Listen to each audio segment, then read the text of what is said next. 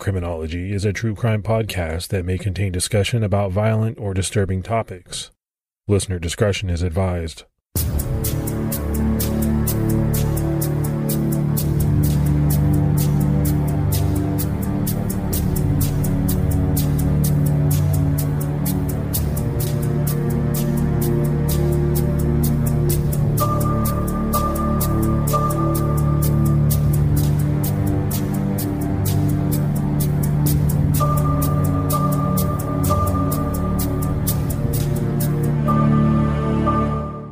Like to welcome everyone to episode two of the Criminology Podcast. I'm Mike Ferguson.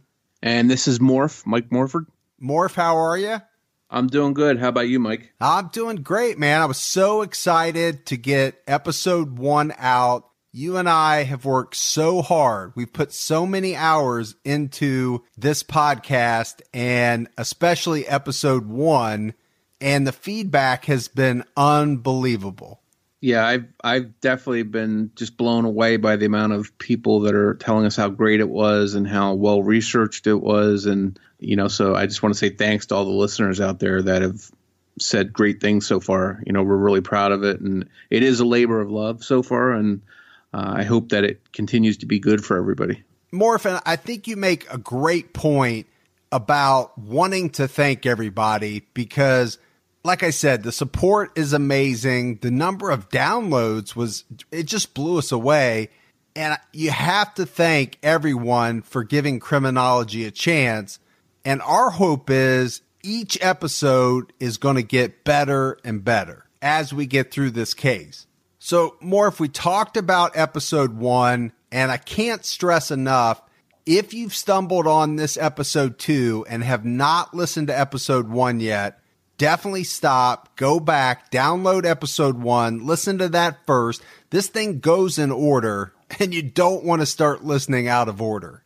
All right, that being said, in episode one, we covered the first attacks of a burgeoning killer. Two different attacks, three of them died, right? Quick recap. We learn in episode one that the killer likes to reach out to police. And that initial communication, it's just going to be the start. And we're going to get into it pretty quick here in episode two. This is going to be an unbelievably central theme to this case. All that stuff that you just mentioned had Vallejo on edge and with good reason. And unfortunately, it was going to get worse for them. All right, Morph, as we start this episode, we have to talk about how we ended episode one because we teased the fact that there were three letters mailed to three different newspapers at the end of July. And in the beginning of August, the three Bay Area newspapers all received similar letters that appeared to be related to each other. So you have the Vallejo Times Herald, you have the San Francisco Examiner, and the San Francisco Chronicle all receiving letters that were postmarked Thursday, July 31st, 1969. And these all came from San Francisco. Now, one thing that was very interesting about each of the three letters is that they all contained more postage than was needed. And all three had the same notice written on it that said, please rush to editor. Inside each one of these envelopes was a letter, and each letter was addressed to the corresponding newspaper that it was mailed to. Dear editor, I am the murderer of the two teenagers last Christmas at Lake Herman and the girl on the 4th of July near the golf course in Vallejo. To prove I killed them, I shall state some facts which only I and the police know. Christmas 1. Brand of ammo Super X. Two, ten shots were fired. Three, the boy was on his back with his feet to the car. Four, the girl was on her right side, feet to the west. Fourth of July. One, the girl was wearing patterned slacks. Two, the boy was also shot in the knee. Three, brand name of ammo was Western. Here is part of a cipher. The other two parts of the cipher are being mailed to the editors of the Vallejo Times and the San Francisco Examiner. I want you to print this cipher on the front page of your paper.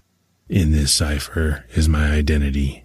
If you do not print this cipher by the afternoon of Friday, 1st of August 69, I will go on a kill rampage Friday night.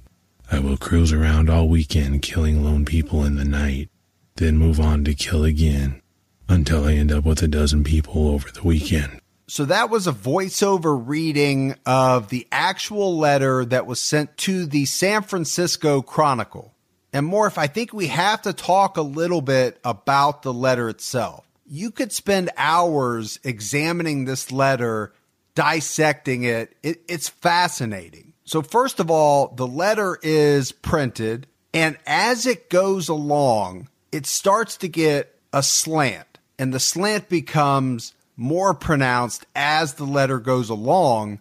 At the very bottom of the first page is the word over. So right away, you know there's something on the back of this. And then again, more slant. And at the very end of the letter is a symbol. And this symbol is a circle with what is essentially crosshairs in the middle of it and actually extending out, you know, the arms are extending out past the circle. So, in addition to what Mike was mentioning, a couple of things I noticed were odd spacing in the words, some misspellings. We're going to put that up on our Criminology Podcast Facebook page so that the listeners out there can see the things that we're actually talking about. And I think it's important, Morph because listeners are going to have a couple different options, right? They can wait till the episode is over they may want to go to the Facebook page right now and see what we're talking about as we talk about it. So, in addition to the taunting letters, as if that's not enough, these newspapers also each have one part of a mysterious three part cipher. And the author claims his identity is included in, in this cipher. So, if the cipher can be solved, the killer might be able to be caught. At the time, the newspapers didn't really know what to think. They thought that these letters might be some kind of hoax and they pretty much wrestled with whether to publish these letters or not. If they publish these letters and they're not legit, then they were providing a soapbox for someone to get attention. But if the letters really were from the killer, publishing them might help to identify him, and that might keep additional victims from being killed. In the end, the papers did decide to publish these letters. So you heard in the reading of the letter that the writer wanted front page coverage but none of the papers are going to run either the letter or the ciphers on their front page. Now, they would all three publish, and the Vallejo Times Herald actually published their part of the cipher on Friday, August 1st, 1969, in the evening edition. So they were the only ones that even complied with the day. But there again, they wouldn't even publish it on the front page. The San Francisco Chronicle would wait until the next day and they would publish their portion of the code on Saturday, August 2nd. And then what the San Francisco Examiner does, they actually take all three parts and publish it in the Sunday edition, August 3rd. So, Morph it was almost like you had somebody went out first, but the other two were waiting to see and as soon as they saw that the Vallejo Times Herald published, then they followed suit in consecutive days. So, one thing that happens after these ciphers are published is that you have a whole bunch of agencies that jump all over it. You have naval intelligence, you have the FBI, other agencies, and their code breakers taking part in trying to solve this coded message. A married couple in Salinas, California, Donald and Betty Harden, read about the letters and ciphers and became interested in them. Donald, a school teacher who had an interest in ciphers and codes, decided to take a stab at decoding the ciphers, and he invited his wife Betty to join in. Although Betty didn't have the same interest in ciphers, she agreed to help. They spent the better part of the weekend working on the cipher, and by August 8th, they solved the 408 character cipher that was constructed with odd looking shapes and symbols. I think this is incredible that a civilian couple was able to crack this code when you had the FBI, naval intelligence, and a slew of other agencies with their expert code breakers couldn't solve it. Now, we're going to get much deeper into the cipher aspect of this case in a later episode. But for now, it turns out that Betty, although not an expert in ciphers, was instrumental in solving it. She felt from reading these letters that the writer had such an ego that he would start off the cipher with the phrase, I like killing. And it turns out she was right. What Betty does is really kind of amazing because using that phrase, I like killing, as a starting point, the Hardens are able to start to see other characters fall into place. And they're going to be able to tell that what they're dealing with is a substitution cipher. And this is when the letters of the alphabet correspond to symbols in a cipher. And from Betty figuring out that the cipher started out with the phrase, I like killing, they were able to solve the substitution cipher and the author's message starts to fall into place. When they finish and they're sure that they've broken the code, Don Harden calls the San Francisco Chronicle and tells them that they've solved it. By the time that Don Harden makes this call, the paper had already gotten a bunch of calls from other people who claimed to have solved it as well. So what they end up doing is just taking down Harden's info and saying that they'll follow up and pass it on to police. So the Hardens really did solve it, but it kind of got lost for a little while because the paper was receiving so many phone calls. They didn't know which ones were real and which ones were people just claiming to have solved it. So eventually the police do reach out to the Hardens. And by August 10th, you know, just two days later after they've solved it, there is an article in the newspaper quoting Sergeant John Lynch of Vallejo as saying that he believed that the Hardens translation of the cipher was accurate. So after the Hardens solved the cipher, it turns out that the portion of the cipher that the Vallejo Times Herald received was the first part of the cipher. The portion that the San Francisco Examiner received was the second part, and what the San Francisco Chronicle received was the third part of the cipher. When the three separate decoded sections were put together, the message from the writer was crystal clear. I like killing people because it is so much fun. It is more fun than killing wild game in the forest because man is the most dangerous animal of all. To kill something gives me the most thrilling experience. It is even better than getting your rocks off with a girl. The best part of it is that when I die, I will be reborn in paradise, and all that I have killed will become my slaves. I will not give you my name because you will try to slow down or stop my collecting of slaves for my afterlife. So, Morph, to me, the cipher is extremely fascinating. You know, not only how it was sent, but you have how it was solved, and then you have the content of the cipher. And we have to get into that a little bit. You've got the author of this cipher saying, I like killing people because it is so much fun. It doesn't get a whole lot creepier than that. I thought the slaves in the afterlife comment was pretty out there. Is that something that the writer believed or something he had read about? Or is he just putting it in there for effect? Almost like to shock. And one of the lines in the cipher, the most dangerous animal, was believed to have been stolen from a short story called The Most Dangerous Game. In the story published in 1924, a character named General Zaroff lived on an island and he would put fake marker lights out to lure ships towards the island. When the boats and ships would get shipwrecked after crashing into the rocks, Zaroff would hunt the people for sport. And more, if I think you have to wonder if the author of the letters is indeed the same person that murdered David Faraday and Betty Jensen and attacked Mike Mageau and Darlene Ferrin, killing her. Was he inspired by this short story, The Most Dangerous Game? Was he playing a game? Was he hunting these people for sport? Now, on the day after the Hardens' solution of the cipher was published in area papers, a card was mailed anonymously to Sergeant John Lynch at the Vallejo PD. And the card read Dear Sergeant Lynch, I hope the enclosed key will prove to be beneficial to you in connection with the cipher letter writer. Working puzzles, cryptograms, and word puzzles is one of my pleasures. Please forgive the absence of my signature or name, as I do not wish to have my name in the papers, and it could be mentioned by a slip of the tongue. With best wishes, concerned citizen.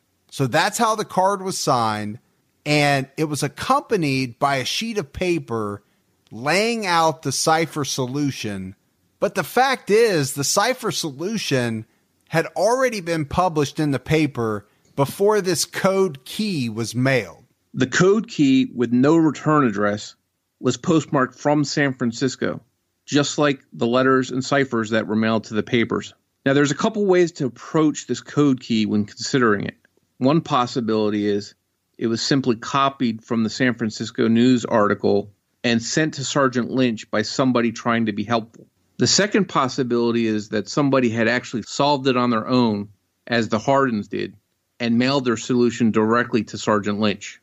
A third possibility was that the cipher author himself couldn't wait for the police to solve the cipher, so he sent the code to help them.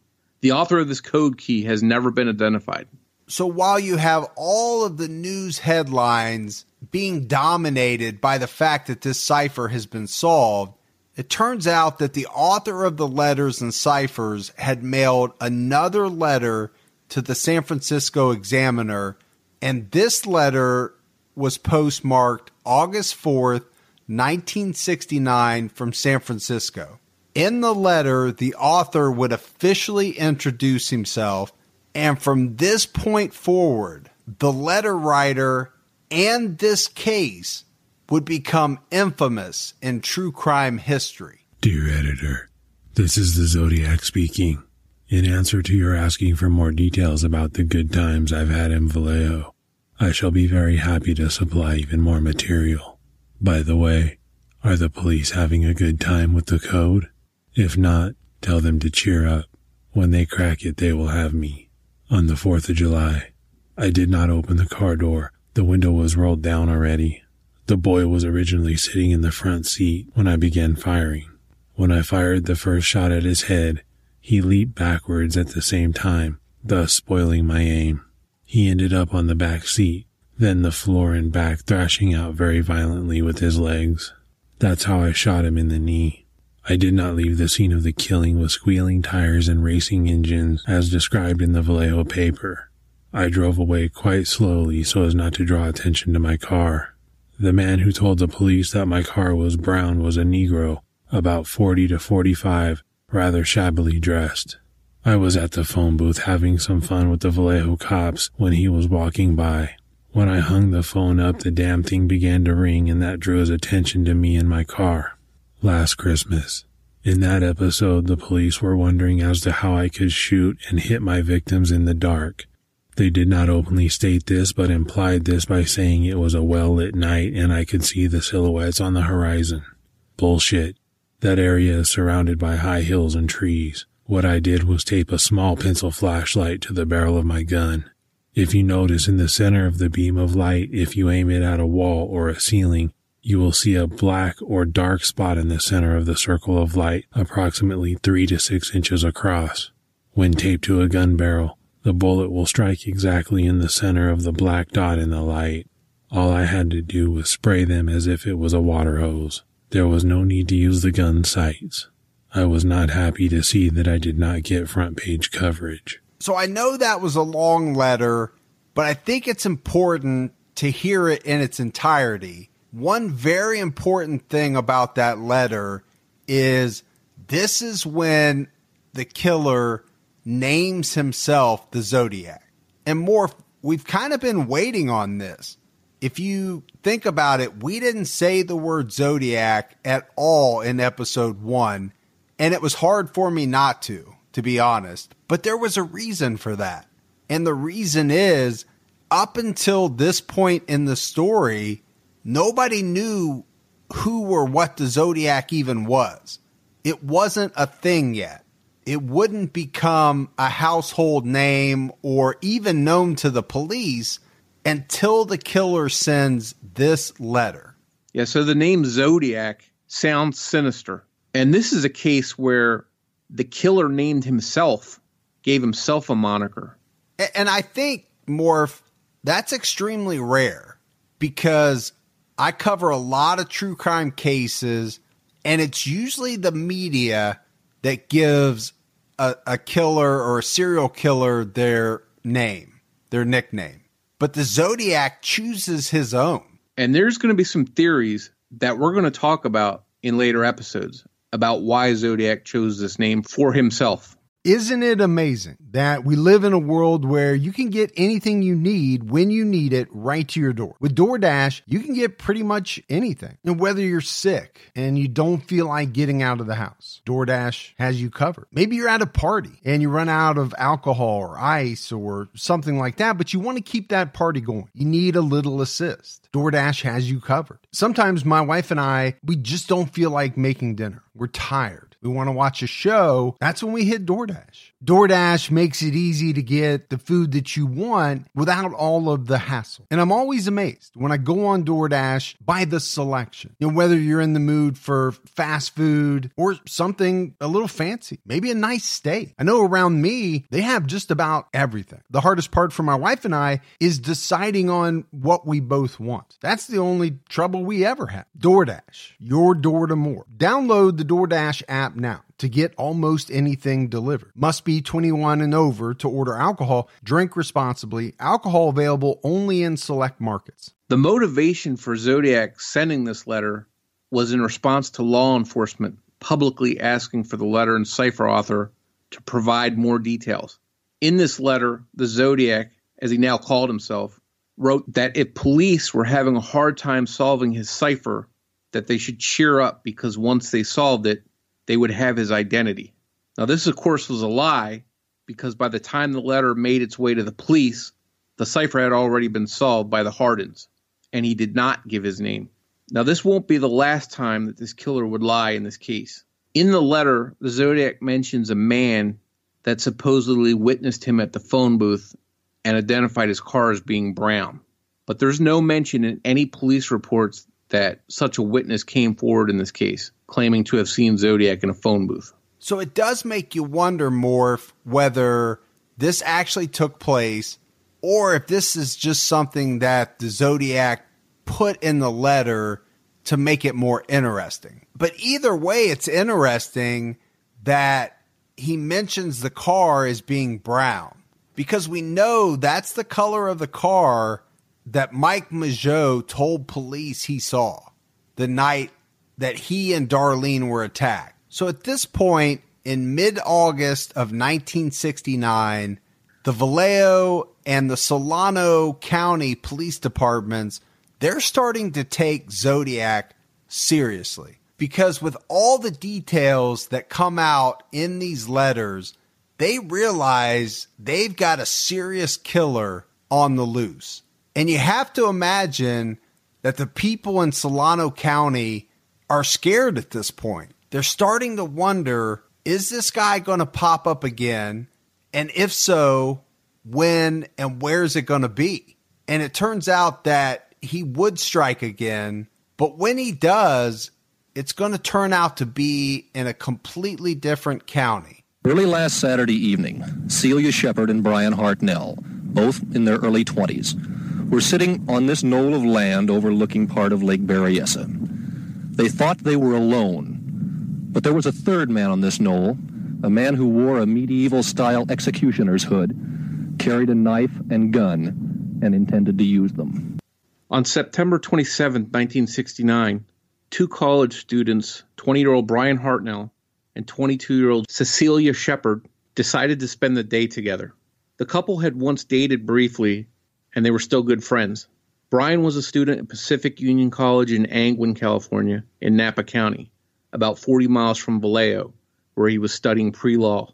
He planned to become an attorney. Cecilia was a student at UC Riverside in Southern California, over 400 miles away. Cecilia had recently transferred from Pacific Union College down to UC Riverside, and she was a music major. Now, remember that town, Riverside, because that's going to come up again in this case in a big way.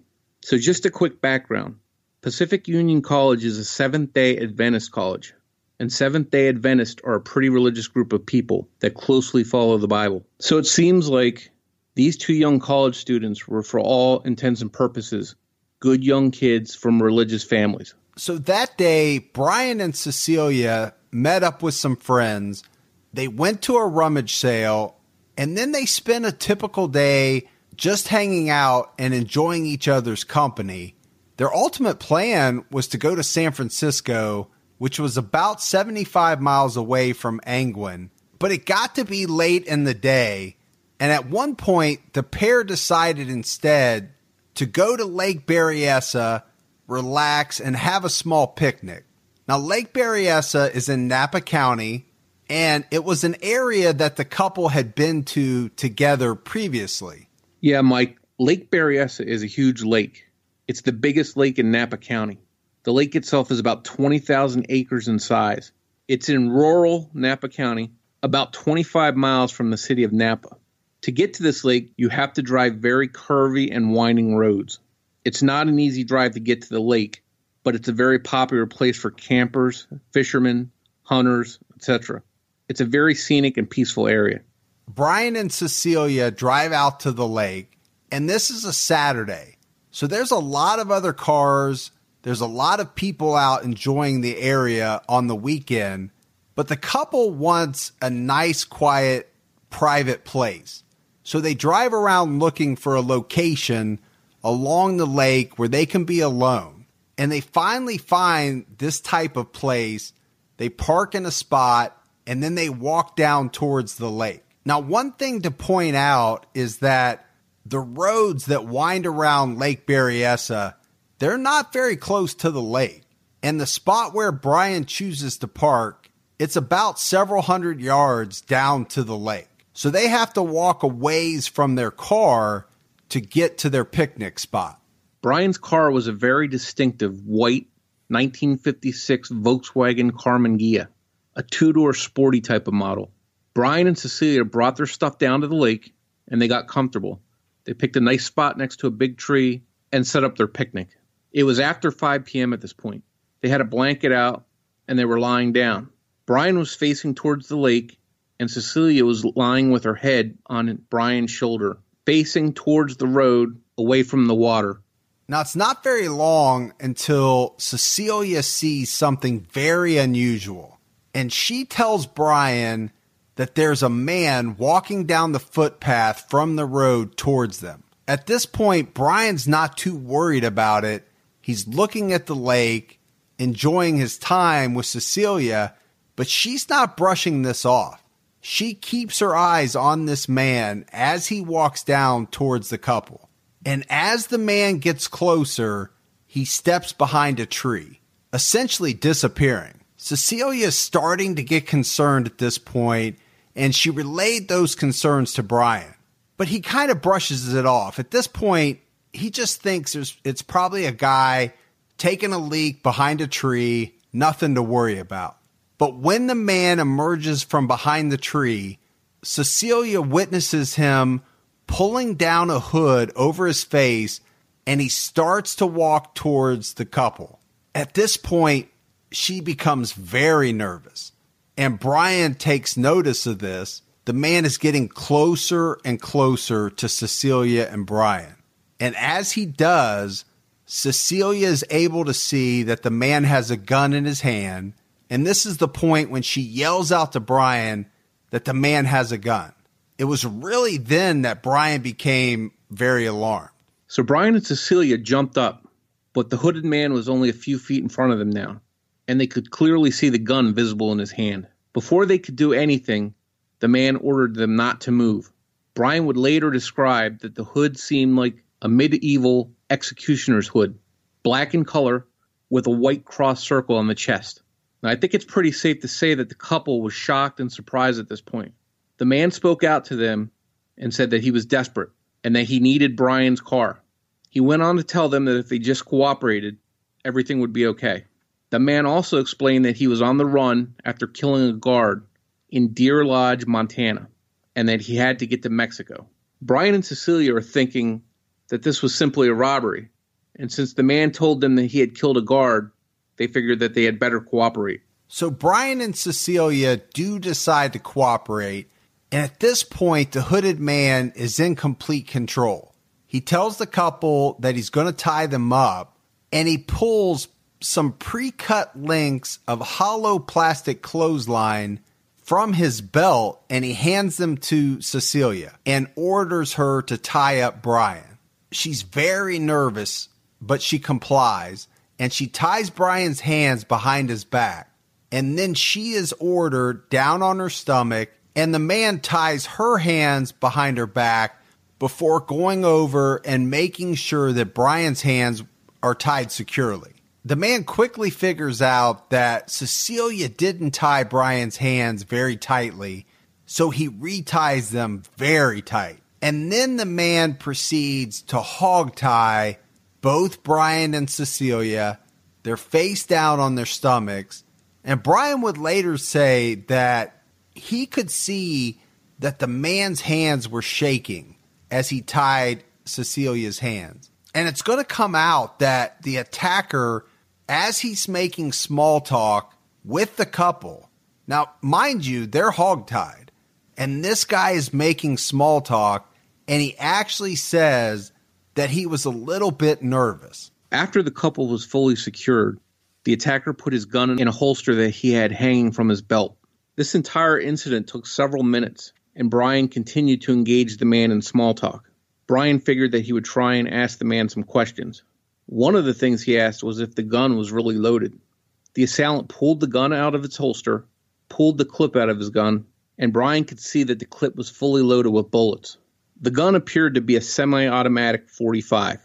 The masked man reholsters his gun, and at this point, Brian is thinking, We're tied up, we've been robbed, we gave the man all the cash we had, he's going to take my car and leave.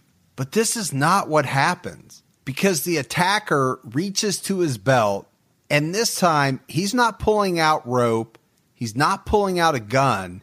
He pulls out a very long knife from a sheath.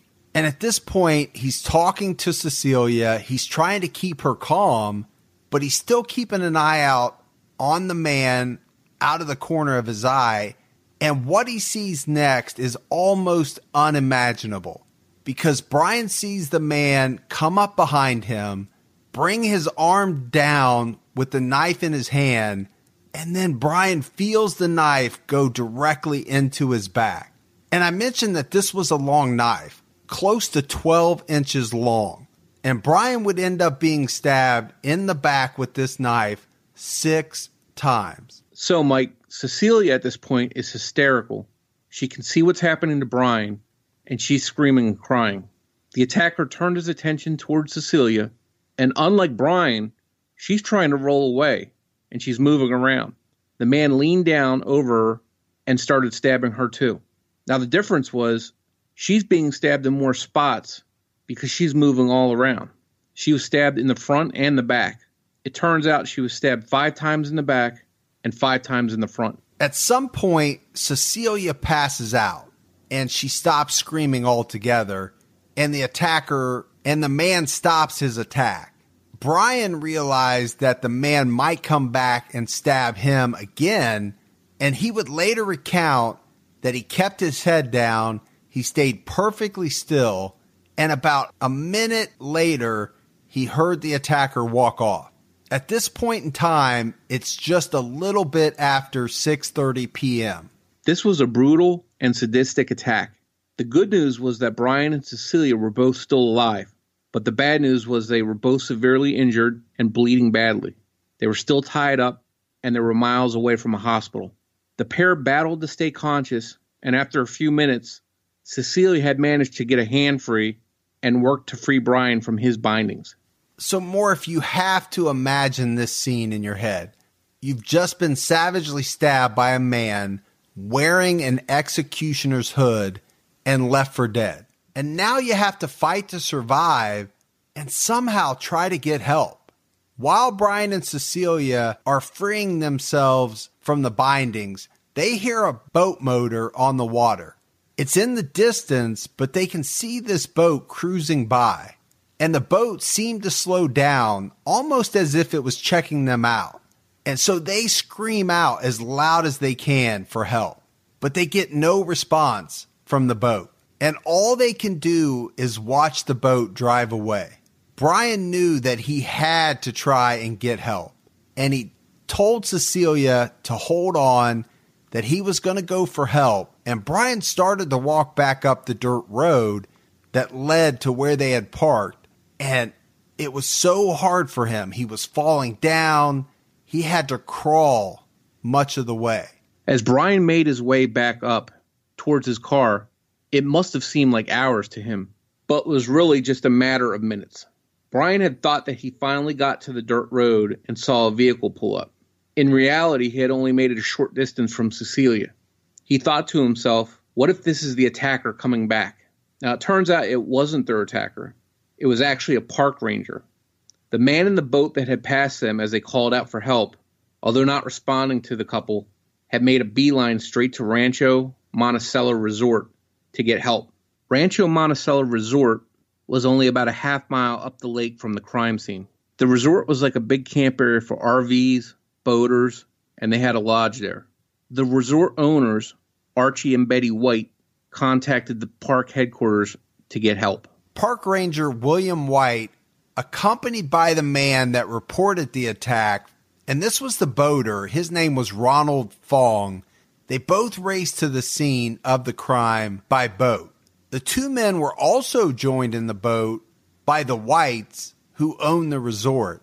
At the same time that this group left in the boat, another park ranger, Dennis Land, he got a call over the radio and he also responded driving to the scene in his truck.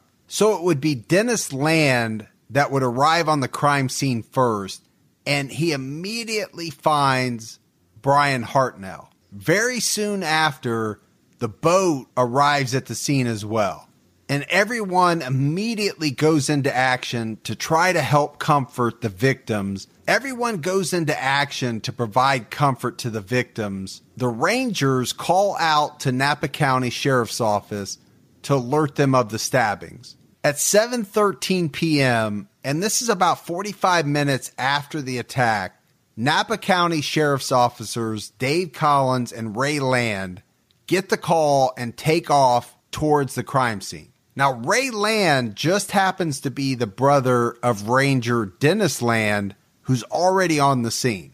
It's going to take Dave Collins and Ray Land about 30 minutes to get there. And they arrive around 7:40 p.m. This is already an over an hour after the attacks. So it takes them 30 minutes to get there, Morph. It just goes to show you how remote of an area this really is. Yeah, Mike, as you alluded to, by 7:45 p.m., there's a good amount of people at the scene trying to help. Now, there's not a whole lot they can do for the couple besides trying to administer first aid and help keep them comfortable while they awaited the ambulance and medical personnel to arrive. Now, remember, this lake was in an out of the way area, so it would take almost an hour for an ambulance to get there. And once they got them loaded, another hour to get to the hospital. Brian and Cecilia are in a great deal of pain at this point. At the same time, the Rangers and officers are talking to Brian and Cecilia, trying to ask them what happened. They wanted to find out what the attacker looked like and any other clues that might help catch this man.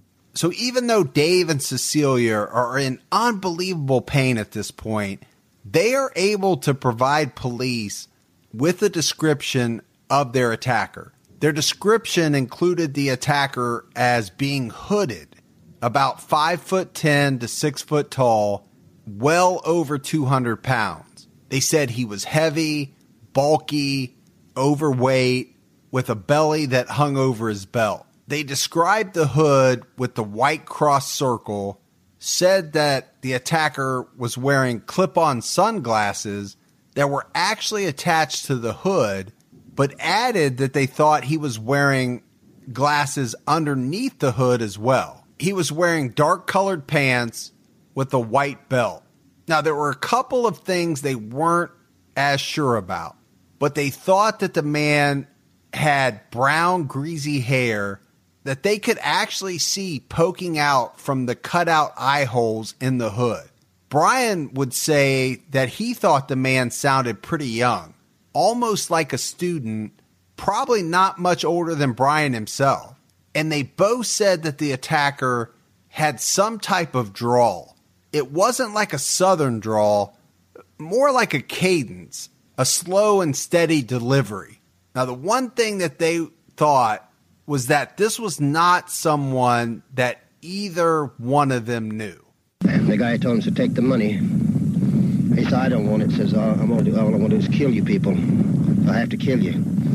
The boy asked him, said, you really mean that? And he said, yes, I mean it. Says, um, well, he said, if you're going to said, kill me first because I can't stand to see the girl be stabbed. He said, well, I'll do that. So he started stabbing the kid in the back.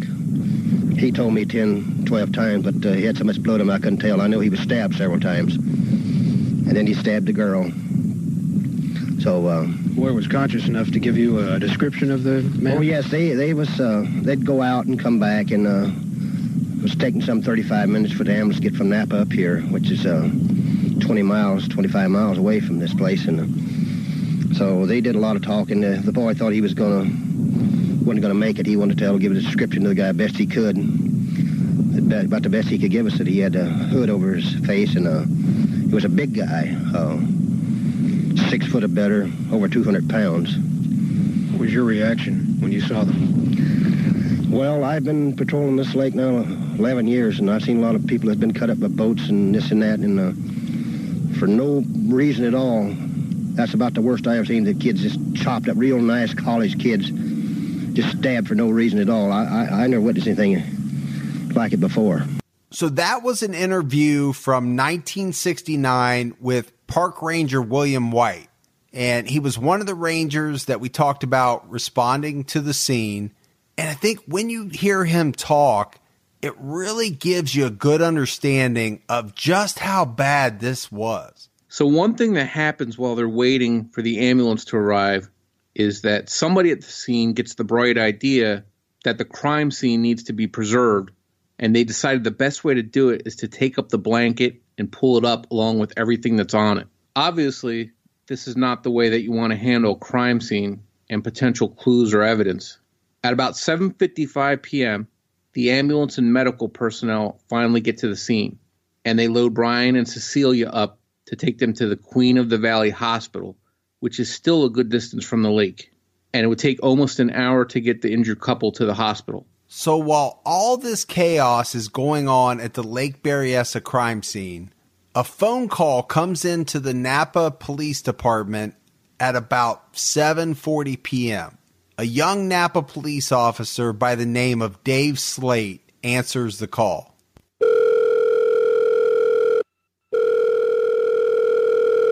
Napa Police Department. I want to report a murder. No, a double murder. They're two miles north of park headquarters. They were in a white Volkswagen Karmann Ghia. I'm the one who did it. So Morph, here we go again. Another creepy call following a brutal attack, and this one goes to the Napa Police Department. And what you have to realize is that this call comes into the Napa City Police, but it's the Napa County Police that are out investigating the crime scene. And up to this point in the attack on Cecilia Shepard and Brian Hartnell, there's nothing to indicate that their attacker was Zodiac. Not one time did he tell either Cecilia or Brian that he was Zodiac. The caller, as he's talking to Napa police, he doesn't say he's a Zodiac, but it's pretty easy to tell that this call is mirroring closely what the Zodiac had done before. Now, we talked about the cross circle on the hood of the attacker, but Cecilia Shepard and Brian Hartnell didn't know enough about the Zodiac case at this point. They hadn't followed it enough to know who the Zodiac was or that he used this cross circle. Because you have to think, these are two college aged kids they're probably not closely following crimes that are happening in another town. At about 8:20 p.m., Napa County Sheriff's detectives Ken Narlow and Richard Lonergan are notified that they have a double stabbing at Lake Berryessa and that the victims had been taken to the hospital. The pair head to the hospital to start the official investigation of the case. At around 8:35 p.m., Narlow got word that the phone call to Napa police had been placed from a payphone located in the city of Napa at the Napa Car Wash. This car wash was on the corner of Main and Clinton Streets. When the caller had placed the call, he dropped the phone and left it hanging, and Officer Slaight could hear the sound of traffic in the background. Napa police broadcasted on the radio that they needed to keep an eye out for any phone booths nearby that might have the receiver off the hook. A reporter who heard the discussion on his police scanner started driving around and after a short time discovered the car wash payphone with the receiver off the hook. When he picked it up, he heard Dave Slaight on the other end of the phone. And that's how they identified where the call was made from. Napa County Sheriff's Detective Hal Snook was dispatched to the phone booth to investigate and to see if he could obtain prints. So it's about 8:50 p.m. when the ambulance carrying Cecilia Shepard and Brian Hartnell arrives at the hospital. Both are in critical condition. Detectives Narlow and Lonergan try to get in to talk to Cecilia and Brian, but they're turned away by the emergency room staff. They're not going to be able to talk to the pair until they're in a more stable condition. And that makes perfect sense to me, Morph, These two are in critical condition. At this point, they're in no state to be talking to detectives. Yeah, Mike, you're right.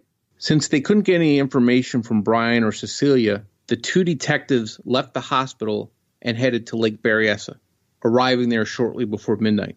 The crime scene had been secured through the night by uniformed officers and was under the control of Officers Collins and Land. Upon arriving, Narlow and Lonergan were briefed by Collins and Land about what had taken place. The officers had found Hartnell's white VW Karmann Ghia with a black vinyl top up on the edge of the road where he had parked it a few hundred yards from the crime scene.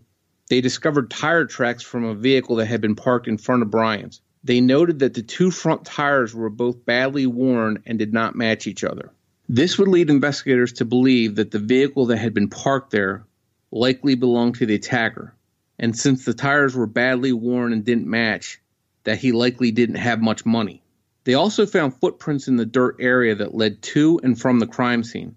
Detective Hal Snook, who had earlier handled the phone booth investigation, was now at the scene, and he was tasked with handling this crime scene evidence.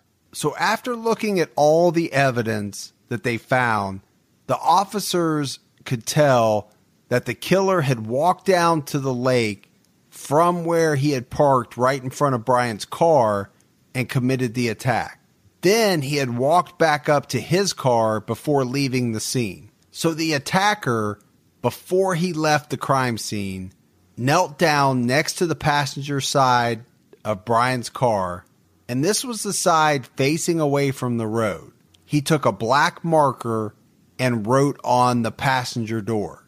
And what police would find in black marker was the cross circle that had become the calling card of the Zodiac, and underneath it he wrote Vallejo and the dates 122068 and 7469 followed by that day's date September 27th 1969 and he wrote the time of 6:30 he finished it off with a hand scrawled note with the words by knife yeah, Mike. So there's little doubt at this point that the man who attacked Brian and Cecilia was the Zodiac, who had already murdered three other people and seriously wounded another. And he wanted to make sure that he got credit for all the attacks. Two days later, on September 29, 1969, while Hartnell struggled to recover from his wounds, Cecilia Shepard died from hers at Queen of the Valley Hospital. The Zodiac had now claimed four lives and seriously wounded two more people. I considered him a robber. I had absolutely no thought uh, that he was anything but that. And when we were at this robbery stage, I didn't consider any real threat to my life or to or to the girl or anything. I really didn't consider this, but I, I really wanted to help him. and uh, he Did he didn't. did he seem as though he would like your help at all? no, he didn't, and he didn't even end up taking the money. But he he I, I Bear no grudge. well, of course not. Uh, I don't I don't think that that he was acting under his total complete uh, t- total complete consciousness. And uh, uh, when a man is, if, if you don't mind using the word sick, uh, you can't you can't hold this against them. But the, the real concern that I have is that he doesn't do this again. I would like I uh, I'd like to see some people save this this experience. So that was Brian Hartnell being interviewed in his hospital room not that long after the attacks. And what's so amazing to me about this interview is how Brian Hartnell talks about Zodiac, the man that stabbed him repeatedly.